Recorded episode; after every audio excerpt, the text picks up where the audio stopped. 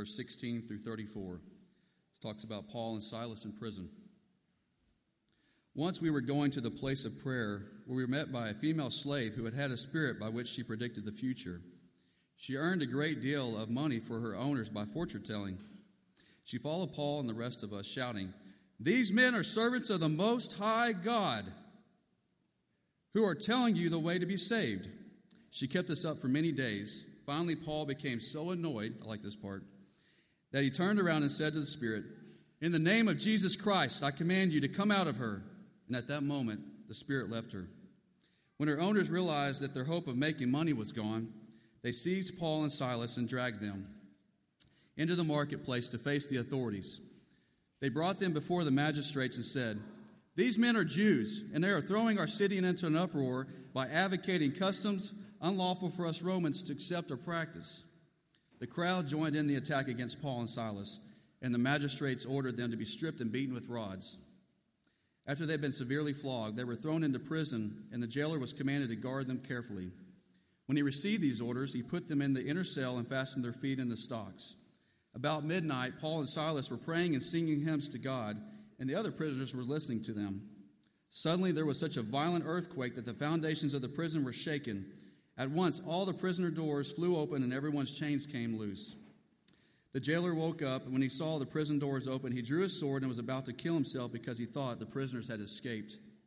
But Paul shouted, Don't harm yourself. We are all here. The jailer called for lights rushed in and fell trembling before Paul and Silas. He brought them out and asked, Sir, what must I do to be saved? They replied, Believe in the Lord, your Jesus, believe in the Lord Jesus, and you will be saved, and you and your household. Then they spoke the word of the Lord to him and all the others in the house. At that hour of the night, the jailer took them and washed their wounds. They immediately, he and all his household were baptized. The jailer brought them into his house and set a meal before them. He was filled with joy because he had come to believe in God, and he and his whole household. We got to tell you, everyone, thanks, Cody, for reading that. Second service, daylight savings time, you are my people, okay? First service, not my people, but you are my people. Last week at this time, I was with a group, I was one of 31. Uh, middle school, high school students, and adults who were at Mission Waco. And we spent the weekend, about half of us spent the weekend going through a poverty simulation, and the other half of us spent the weekend doing some work projects around Waco and, and even having some great experiences. Last Saturday evening, middle school students and some of our adults got the opportunity to spend about an hour and a half at a homeless shelter in Waco visiting with these homeless people and learning that maybe some of the pictures we have and some of the things we've thought about homelessness aren't quite what we thought before. But it was a great experience. And as we finished up, of course, those doing the poverty simulation, as we're heading out of town, you know, a couple of them looked at me and they're like, we're stopping for lunch, right? I said, yeah, we'll stop for lunch. We stopped, and I'll tell you what, I've never seen even teenagers consume the amount of food that they got as they came back to the van for us to head home. But Mission Waco is in the north central part of Waco. What used to be a really uh, great community to live in. It was the place in Waco a long time ago in the 50s where people wanted to live. Close to a hospital, close to Baylor University, uh, everything was right there. It was the place to be. But as places sometimes do over time, it became a less desirable place to live.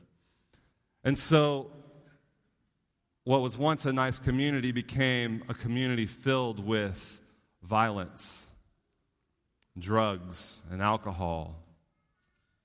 There's a, a theater that Mission Waco has now taken over that in the 70s was a theater that I would think none of us would probably visit, at least no claiming Christian would want to visit. And this place was rough. Well, in the late 80s, early 90s, a family moved into this neighborhood and decided they were going to be Jesus in this toughest part of Waco. And they had started a church, the Church Under the Bridge, which is right under I 35. In fact, they're meeting right now, right there. If you pass, if you're driving through Waco, if you were driving through Waco right now, you would drive over the church as they were gathered, uh, if you're driving on 35. But they started this church and, and they moved into this community and they started to be Jesus in this community that was rough. And people took notice, and some became Christians. And some things started happening differently. But there were others who didn't like it so much because their way of making money, their way of life, was being threatened by this new power that was coming from the outside. This is kind of what's going on in Philippi at this time. Now, I don't want you to get the picture of Philippi as being a place that's anything like North Central Waco or um, any type of rough, rundown place. It's not. It's a wealthy area. It's a nice place. In fact, when you've been a good Roman soldier, a place like Philippi is where you get a piece of land to settle down, saying, Thank you for your service to our country. Thank you for your time. We're going to take care of you and your family, and here's your land in Philippi or someplace like this, and you can have a nice life the rest of your life. So that's what it's like, but these powers are colliding at the time. And our story opens up with, with Paul and Silas and they are having a bad day. Now, I know we got a lot of kids in here this morning, so let me ask, I want to ask the kids a question this morning. How many of you, and kids at heart, because I remember this from when I was a kid, how many of you have heard of a story called Alexander and the Terrible, Horrible, No Good, Very Bad Day? Anyone? Anyone heard of that? Read that before? Yeah, I read it as a little kid. I read it to my girls now. Well, this would be a day, and where does he want to move? He wants to move to Australia, right? This would be this would be a day that Paul and Silas, if they knew about Australia, would probably say, I'd rather be in Australia because things aren't going well for them. And it starts with this first encounter with this slave girl. And she's walking around, following them around town, saying, These guys are talking about the Most High God and telling people how to be saved. Now, let's understand what they're saying, what she's saying here, what people would be understanding as she says, Most High God. She may be, as a spirit is in her, identifying that the Most High God that we know now is who they're talking about. But people would hear this and people would probably not pay a lot of attention because they would hear Most High God and they would think Zeus or Caesar or whatever God they chose in their life to be the Most High God at the time. So it's not that big a deal to hear someone talking about Most High God. Either way, she's following them around, and whether Paul's getting annoyed or whether he just doesn't want this publicity or whatever it is, he decides to do something about it. And he turns around and he, in the name of Jesus, he casts the spirit out. And you'd think that it would just be over right there because he solved one problem, but guess what? That leads to another problem. Because she was the moneymaker for some people. And so now that she can no longer make money for them, they're angry. And of course, they get Paul and Silas and they come to them and they take them in front of the, the civil leaders, and the crowd gets going and they, they tell some truths and they tell some half truths in this political arena, which maybe we've seen before. And either way, Paul and Silas end up in prison. See, what we're looking at here is the power of God is coming into contact with other powers of the world. They're coming into contact, it's coming into contact with a religious power that's not so godly, but it's religious nonetheless with the spirit that this girl has. It's coming into contact with financial power as you see the owners who are now not able to make the money they once made. It's coming into contact with political power as they appeal to the magistrates and they get the crowd involved and they get Paul and Silas thrown into prison. And what we have here is we have the trifecta of things that you don't talk about at a party we have religion, money, and politics. And if you think about it, go back to the Gospels for a minute. When Jesus is challenging people, when Jesus to other people, when Jesus becomes threatening to other people, isn't it because one of the things that he's doing is he's challenging the religious order or the financial order or the political order? Think about it. When he says, that the Sabbath was made for man, not man for the Sabbath. He's challenging that religious order. When he goes into the temple and he throws out the money changers, he's challenging that financial order and even the religious and political order. All of this is going on all of the time. And it's easy for us to recognize because these three powers are still in our culture today. There is the established religious culture, some of which has to do with Christianity and faith, and some of which has to do with nothing about God, but is religious nonetheless. There's an established financial order, there's an established political order, and the message of Jesus often challenges these things, and that's what Paul is doing in Philippi. He is challenging the established order, the status quo. But even in this collision of power, Paul and Silas still manage to honor God. And how do we know this? How do they do this? Because it says, if you keep reading, that Paul and Silas are in prison and they're complaining about their situation, right? That's not what it says. That's what I would do. That's what some of you may do. It doesn't say they're complaining about their situation. It doesn't say they're griping and moaning. It says they are praying and singing hymns to God. We've talked about prayer in the past, but I want to talk about singing for a minute. Music is powerful. I bet quite a few of you in here play an instrument or at one time played an instrument. Hopefully, all of us sing. There was some great singing that I heard this morning. Music is a powerful thing. I believe, and, and, if somebody wants to challenge me on this or throw a third one in here, you can do this at some point. But I think there are two universal languages love, because everyone can understand a hug, everyone can understand a smile. And the other one is music.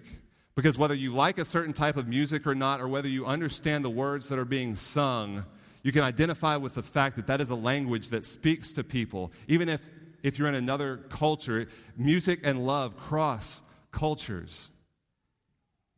Think about it for just a minute. There, there are certain songs that you hear that transport you to a specific moment. A song that you hear that takes you back to a special time in your life or to a difficult time in your life. We heard this morning during the communion thought, Dennis shared about a song that's impacted him his entire life. And he's able to tie that to a moment, an important moment of taking the bread and drinking the cup together. Allison and I talk about this all the time because we'll, we'll be driving down the road and we'll hear a song and she'll say, 1993, driving down Davis Road on the way to Lamar High School. Or we'll say, ACU in the dorm doing that. You know, you hear you hear a song and it puts you in that moment. And I'll be honest, there are certain songs uh, we'll hear. She'll hear a song and she'll say, Oh, this was on the, in the car on the way to our third date. And I don't remember that quite as well as she does, but I trust her. And in my defense, in my defense, I do know that it's a song by the band Chicago and that every Chicago song sounds alike. So you can't hold me to that specific song. But we hear those songs, and it takes us to a specific moment, and it gives us that, that feeling that maybe we had when we heard it the first time. And it's also interesting, you know, you haven't heard a song for 20, 30 years, and it comes on the radio and you don't even realize it, but you can sing every single word to that song, but there are other things that you can't remember at all. Because music is powerful. And for Paul and Silas, singing takes them out of their current situation and it puts them in a different place. It puts them in the presence of God. Because when we sing praises to God, we are instantly in his presence. Scripture even tells us that God lives in the praise of his people. And when we sing, we are proclaiming that God is alive and God is living in that, that sound, in those words, in that music. Friday night, Allison and I got the opportunity to go with Matt and Kristen Mazza, and another one of our ministers and his wife, to the Chris Tomlin concert over in, uh, over in Grand Prairie. And in fact, I see some in here this morning who were there. I saw you there. And there is something about, now it was a concert, it was billed as a concert, but I will tell you, it was praise to God. And there is something about being in a theater with 6,500 other, mostly Christians. There may have been some non Christians there. I hope there were. I really hope there were. But 6,500 other, mostly believers, singing words of praise to God and the energy that comes from that and the excitement that comes from that. And there is something that it does inside of me when I hear that. There's something that happens inside of me when, I, when the songs we're singing this morning and the energy that's there from that. It's because God lives in the praise of his people. And so, uh, in our singing, one of the things that I would ask us, and I would encourage you to think about, in the way you sing, and I don't mean tone and I don't mean notes and all of this, but in the way you sing from your heart, would people see that God is alive in that? I want people to come in here when they hear us singing and see us singing. I want people to know that God is real and is alive because God lives in the praise of his people. But as they're singing, as they're praying, as they're honoring God, even in the midst of this circumstance, this earthquake happens, and the jail is shaken, and the chains fall off, and the gates fall, uh, fall apart, and everything just goes chaotic. And the jailer falls down, and, and I can imagine him getting up and, and looking around and seeing the gate and thinking, oh my goodness, this is bad. This is really bad. What prisoner in their right mind is still going to be inside those gates? when everything's just been opened up for him. And my guess is that this jailer remembers the story that we heard not too long ago about Peter. And when Peter escaped, what happened to those jailers and those guards that were there? It wasn't pretty. In fact, life ended for them because they didn't do their job. So he's got that story in his mind as he sees this, and he's about to go ahead and carry out his own sentence when he hears people say, Wait, we're still here. Don't do that. And he rushes in and he sees everything and, and he falls down and he says, Sirs, what must I do to be saved? Now, we know the question he's really asking there. We know the deeper side of that question. But in that, in that day and age, just like the idea of a Most High God, the idea of being saved would be a little bit different. When I was a teenager, I got in trouble once because I was, one time when I got in trouble, let me rephrase that. Um, one time when I got in trouble, it was because I was late for curfew. I was hanging out with some friends. I think I was supposed to be in at like 11 or 11:30. We're just hanging out, having a good time. We weren't necessarily doing anything wrong, and it was pre-cell phone, so I didn't just couldn't just pull out the cell phone and text or call, say, "Hey, mom, dad, I'm going to be running late." Any of that. Didn't have a phone. Um, we're at a restaurant, and I looked down, and I was about half an hour late already. I'm thinking this is going to be bad. So by the time I get home, it's about 45 minutes late. And I know my dad is going to kill me. So the question in my mind at the time as I'm going in that I want to ask my dad is what must I do to be saved? and that's what this guy is thinking. At least uh, my take on this is that's his, that's his real question. How do I get out of this mess? Can you help me out here? That would be their idea of, say, of being saved, of, of being rescued from the moment. But Paul and Silas see the deeper question. And they speak to the deeper need, the deeper mess in the jailer's life that the truth about Jesus addresses. And the jailer and his family give their life and place their faith in Jesus that night. They hear the word of the Lord and they're baptized and they begin their experience of true salvation. The exchange of our life for the life of Christ that brings peace and joy and hope and a new identity, even in the present circumstance. You see, everyone in Acts 16 is in some mess of a situation. You have Paul and Silas in jail, you have this jailer with this tough situation. Even the people at the beginning of the story, everyone is in a mess. But the difference is in the response. You know, the jailer's initial response is a natural one How do I fix this? How do I get out of this? But as Christians, we see the big mess that the world is in. We see the human rebellion. We see idolatry and sin. We see the systems of exploitation that take advantage of people for financial or personal gain. We see abuse of power. We see a disregard for relationships and so on and so forth, all the way to the messes that we see in our own lives. The messes and the difficulties we experience, whether they're big or small, whether we create them ourselves or whether they're thrust upon us. It's easy to see the way things are, but in Christ, we also see and experience the way things can and will be when Jesus reigns as Lord. And the hope we can take from this story is that Jesus is already reigning as Lord and King in this world, even now. And believing in Him is always the answer to the current situation. This is the gospel, this is the good news. Jesus comes into our mess, comes into the mess of this world, and He makes things right. And we have access to that power by claiming and submitting to Jesus as Lord over all of our life. That's what the jailer and his family do here. It's what Paul and Silas have already done. And it's what we're called to do. So, where in your life do you need to open back up to Jesus and trust Him to be Lord, Master, Ruler, Owner? What are the messes in your life right now that you're having a hard time seeing past? Maybe it's something at work, a difficult situation with a coworker or with your boss, or just unhappiness in your job, or maybe you need a job, and that's the mess in your life right now. Or something unethical going on at your place of employment, and you don't know how to address that.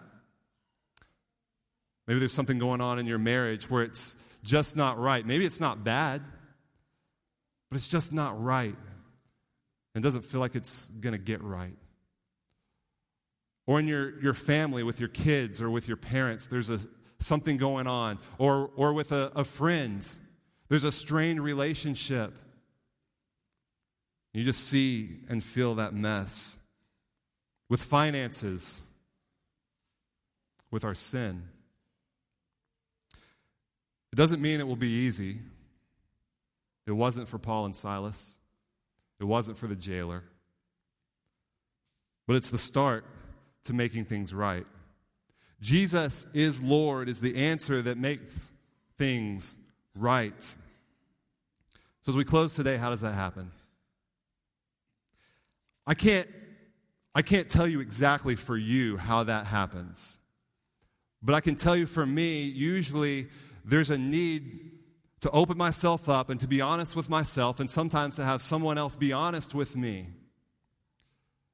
and point out that sin, that pride, that selfishness, that busyness, whatever it is that's crept into my life and that's pushed Jesus out. A few months ago, I have permission to share this. A few months ago, Allison and I uh, had an argument, as married couples do sometimes. And when I stopped and went back and really thought about that argument an hour or so later, and she was really hurt, and I was hurt, I started looking at just kind of the whole argument and the things that I said and everything that took place in that. And, and I realized that most of the time in a, in a situation like that. In any relationship where there's difficulty, both sides have some fault. But I realized in this moment, anyway, that she didn't have any fault. It was, it was all my fault. And I got to tell you, it is incredibly humbling to have to swallow your pride and go back and say, I'm the one that really messed up here. And for me, I needed to do that so that I could submit to Jesus as Lord of my life in my marriage at that moment. Or I think about I think about things, one of the things that we did about a year ago was we decided to cut a few things out of our schedule and out of our life because it was taking up so much mental energy. And it wasn't that we were spending a lot of time outside of home on it, but we noticed that our conversations at home were dominated by these things that really weren't that important. And we realized that there were lots of emails and lots of conversations and lots of things taking place, lots of thoughts and strain taking place over to some things that really had no business taking up that much time, if any time, in our lives. And so we decided to cut it out because Jesus is Lord over our minds. And when we're spending too much time giving mental thought and energy and life to something that is not it's not bad, but it's not good, it's not best, then it had to go because we're trying to submit. And I can tell you for me, sometimes it looks like that, that realization of the parent fail. When you're out at the soccer game, when you're out on the soccer field, and our four year old at the time, now five year old, we have an expectation for the way that she's going to play the soccer game that day, and it doesn't quite go that way. And we're frustrated and we can't figure out what's going on, and she runs off the field saying, Look, mommy, my fingernail polish is still on. Parent fail, but thanks for the reminder.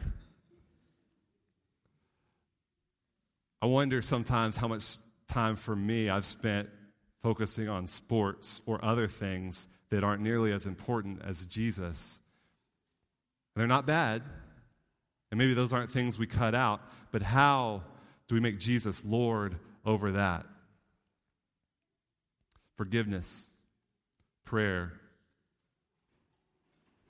simplicity, and looking at our schedule having relationships and friends that we can look at and that can look at us and tell us about those things in our lives that we can't necessarily see ourselves. I think it's important to note that Paul and Silas were together because I think they were doing something for one another that encouraged that seeing, that encouraged their response in the midst of that circumstance. And then the part of the story we read this morning ends with this feast and this celebration. What a beautiful picture of teachers and new believers, all former sinners, gathered together, sharing a meal and sharing stories and loving one another and accepting one another and growing together to be more like Jesus. Submission to Jesus as Lord leads to relationship with God and one another. Submission to Jesus as Lord leads to peace and joy and hope in any circumstance. Submission to Jesus as Lord leads to power that wants to make things right in the world, and we get to be a part of that. So, as you listen to this story and read and reread this story, where in your life do you need to submit so that the power of God can cause you in any situation to praise Him in our words, our thoughts, our attitudes, our lives? Let's pray. Lord, this morning,